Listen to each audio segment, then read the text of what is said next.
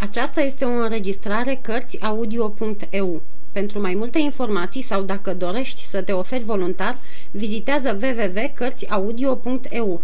Toate înregistrările Cărțiaudio.eu sunt de domeniu public. Capitolul 55. A patra zi de închisoare a doua zi, când Felton intră la Milady, o găsi urcată în picioare pe un jilț și ținând în mână un fel de funie făcută cu ajutorul mai multor batiste rupte fâșii, împletite și legate la capet. La zgomotul ușii care se deschidea, Milady sări repede jos de pe jilț, încercând să ascundă la spate acest fel de funie pe care o ținea în mână. Tânărul era și mai alb la față ca de obicei, iar ochii roșii de nesom îi dădeau de gol că petrecuse o noapte înfrigurată. Totuși, fruntea era de o asprime mai neînduplecată ca oricând. Înaintă încet spre Milady, care în vremea aceasta se așezase și luând un capăt al împletiturii ucigașe pe care, din nebăgare de seamă sau poate din adins, ea îl lăsase să atârne, întrebă tăios. Ce e asta, doamnă?" Asta? Nimic," răspunse Milady zâmbind cu acea fluturare dureroasă cu care știa atât de bine să-și strunească zâmbetul. Plictiseala e dușmanul de moarte al întemnițaților, mă plictiseam și mi-am făcut de lucru împletind funia aceasta.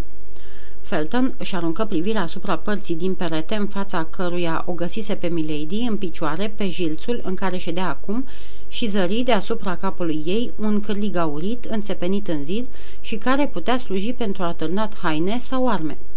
Tresări și o statică a văzut această tresărire, căci, deși avea ochii plecați, nimic din cele ce se petreceau în jurul ei nu-i scăpa.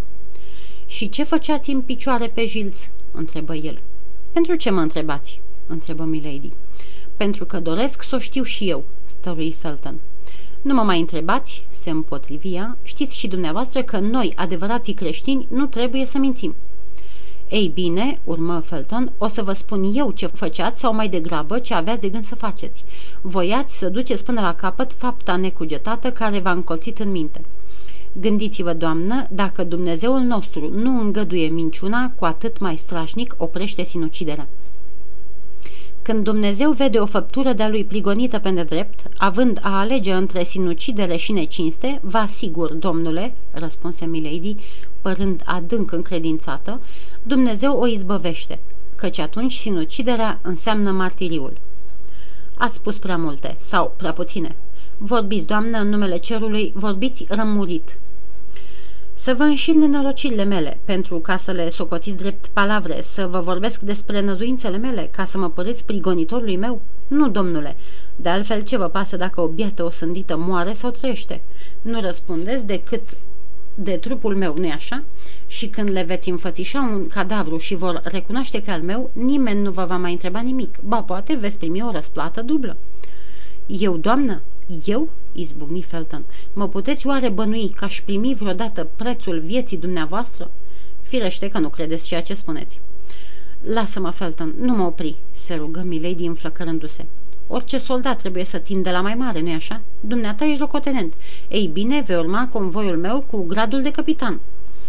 Dar ce v-am făcut oare?" răspunse Felton tulburat, ca să-mi aruncați pe umeri o asemenea răspundere în fața oamenilor și a lui Dumnezeu. Peste câteva zile veți fi plecată, doamnă. Eu nu voi mai avea sub pază viața dumneavoastră și atunci, adăugă el oftând, veți face tot ce veți crede de cuvință. Prin urmare, strigă Milady ca și când nu s-ar fi putut împotrivi unei sfinte mânii, Dumneata, un om cucernic, pe bună dreptate numit om drept, dumneata nu cer decât un singur lucru, să nu poți fi învinuit și tulburat de moartea mea. Trebuie să veghez asupra vieții dumneavoastră, doamnă, și voi veghea. Oare pricepeți ce îndatorire îndepliniți? Vinovată de aș fi și tot e crudă. Dar cum ați putea o socoti? Cum o va socoti Dumnezeu dacă mai sunt și nevinovată? Sunt soldat, doamnă, și aduc la îndeplinire porunca primită. Crezi oare că în ziua judecății de apoi Dumnezeu îi va despărți pe călăii orbi de judecătorii strâmbi? Nu voiți să-mi ucid trupul, dar sunteți un alta celui care vrea să-mi ucidă sufletul.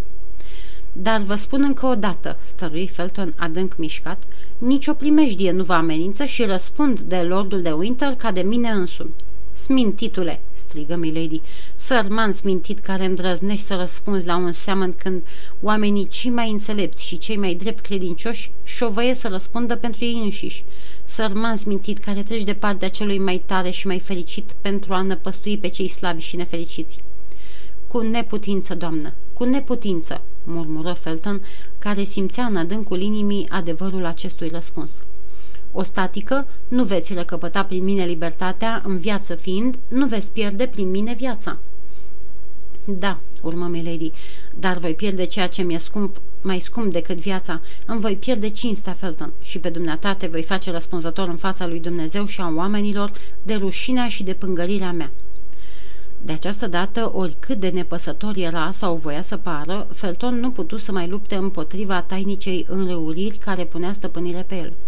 Să vadă o femeie atât de frumoasă, albă ca cea mai neprihănită arătare, să o vadă când înlăcrimată, când amenințătoare, să simtă totodată vraja durerii și a frumuseții ei. Era prea mult pentru un visător și pentru un creier măcinat de visele arzătoare ale credinței dezlănțuite. Era prea mult pentru inimă pârjolită la dogoarea iubirii cerești care arde și a urii pământești care mistuie. Milady își dădu seama de tulburarea lui. Simțea flacăra patimilor potrivnice strecurându-se odată cu sângele prin vinele tânărului fanatic și asemenea unei pricepute căpetenii de oștiri care, văzându-și dușmanul gata să dea înapoi, năvălește asupra lui cu strigăte de izbândă, Milady se ridică, frumoasă ca o preoteasă antică, inspirată ca o fecioară creștină și, cu gulerul desfăcut, cu părul despletit, cu un braț întins, iar cu celălalt trăgându-și rușinoasă rochia peste piept, cu privirea luminată de focul ce răscolea simțurile tânărului puritan, înaintă spre el, strigând răspicat cu glasul ei melodios, căruia la nevoie știa să împrumute o înfricoșătoare putere. Aruncă-i lui Bal prada în gheare, aruncă leilor a martiriului ființă, Domnul ți va arăta Domnul spre căință, din genuni îl chem în gura mare. Felton se opri sub această ciudată amenințare și îngăimă ca împietrit cu mâinile împreunate. Cine sunteți? Cine? Sunteți o trimisă a lui Dumnezeu? Sunteți o unealtă a iadului? Un înger sau un demon? Vă numiți Eloa sau Astrarte? Nu mai recunoscut Felton. Nu sunt nici înger, nici demon. Sunt o fică a pământului. Sunt o soră într-o credința ta. Atâta sunt, nimic mai mult. Da, da, murmură Felton. Mă mai îndoiam încă, dar și acum cred, cred. Crezi și totuși ești părtașul odrasei lui Belial, pe nume Lordul de Winter. Crezi și totuși mă lași în mâinile dușmanilor mei, a dușmanului Angliei, a dușmanului lui Dumnezeu. Crezi și mă dai pe mâna celui care umple și murdărește lumea cu necredință și fapte desfrânate, pe mâna acelui dezmățat Sardanapal, pe care orbii îl numesc ducele de Buckingham, iar credincioșii anticristul. Eu să vă dau pe mâna lui Buckingham? Eu? Ce spuneți? Nu vă mai înțeleg. Au ochii și nu vor vedea, grăi Milady. Au urechi și nu vor auzi. Da, da, șopti Felton trăgându-și mâna pe fruntea îmbrobonată de sudoare, parcă ar fi vrut să-și smulgă din, smulgă din minte și cea din urmă îndoială. Da, recunosc chipul îngerului care mi-apare în fiecare noapte strigând sufletului meu care nu-și găsește odihnă. Lovește, izbăvește Anglia, izbăvește-te pe tine, căci vei muri fără să fii îmbunat pe Dumnezeu. Vorbiți, vorbiți, urmă Felton de data aceasta, vă pot înțelege. Un fulger de cumplită bucurie scăpără cu iuțeala gândului în ochii ei. Oricât de fugară fusese acea licărire ucigașă, Felton o văzu și tresări ca și când ar fi luminat adâncurile inimii. Îi răsăriră deodată în minte cuvintele lordului de Winter, ademenirile frumoasei, primele ei încercări de a-l cuceri chiar în ziua sosirii și făcu un pas înapoi cu fruntea plecată, fără a-și lua însă ochii de la ea, ca și când, fermecat de făptura stranie, privirea lui nu se mai putea desprinde de ei. Milady nu era femeia care să se înșele asupra tâlcului acelei șovăieli. Sub înfățișarea tulburată, sângele rece nu o părăsea niciodată. Înainte ca Felton să-i răspundă, iar ea să fie nevoită a înnoda o convorbire al cărei ton înflăcărat cu greu l-ar fi putut păstra, își lăsă mâinile în jos și, ca și când slăbiciunea femeii ar fi învins avântul iluminatei, zise Totuși, nu. Nu mi-e dat să fiu Judith care va scăpa Betulia de acest holofern. Sabia tot puternicului e prea grea pentru brațul meu. Mai bine lasă-mă să-mi spăl necinstea prin moarte, lasă-mă să-mi caut, să caut scăparea în mucenicie. Nu cer libertate, cum ar cere o vinovată, și nici răzbunare, cum ar cere o păgână. Lasă-mă să mor. Asta e tot ce-ți cer. Te rog din toată inima, te rog în genunchi. Lasă-mă să mor și odată cu ultima mea suflare îmi voi blagoslovi salvatorul. La auzul acelei voci blânde și rugătoare, la vederea privirii sfioase și abătute, Felton se apropie.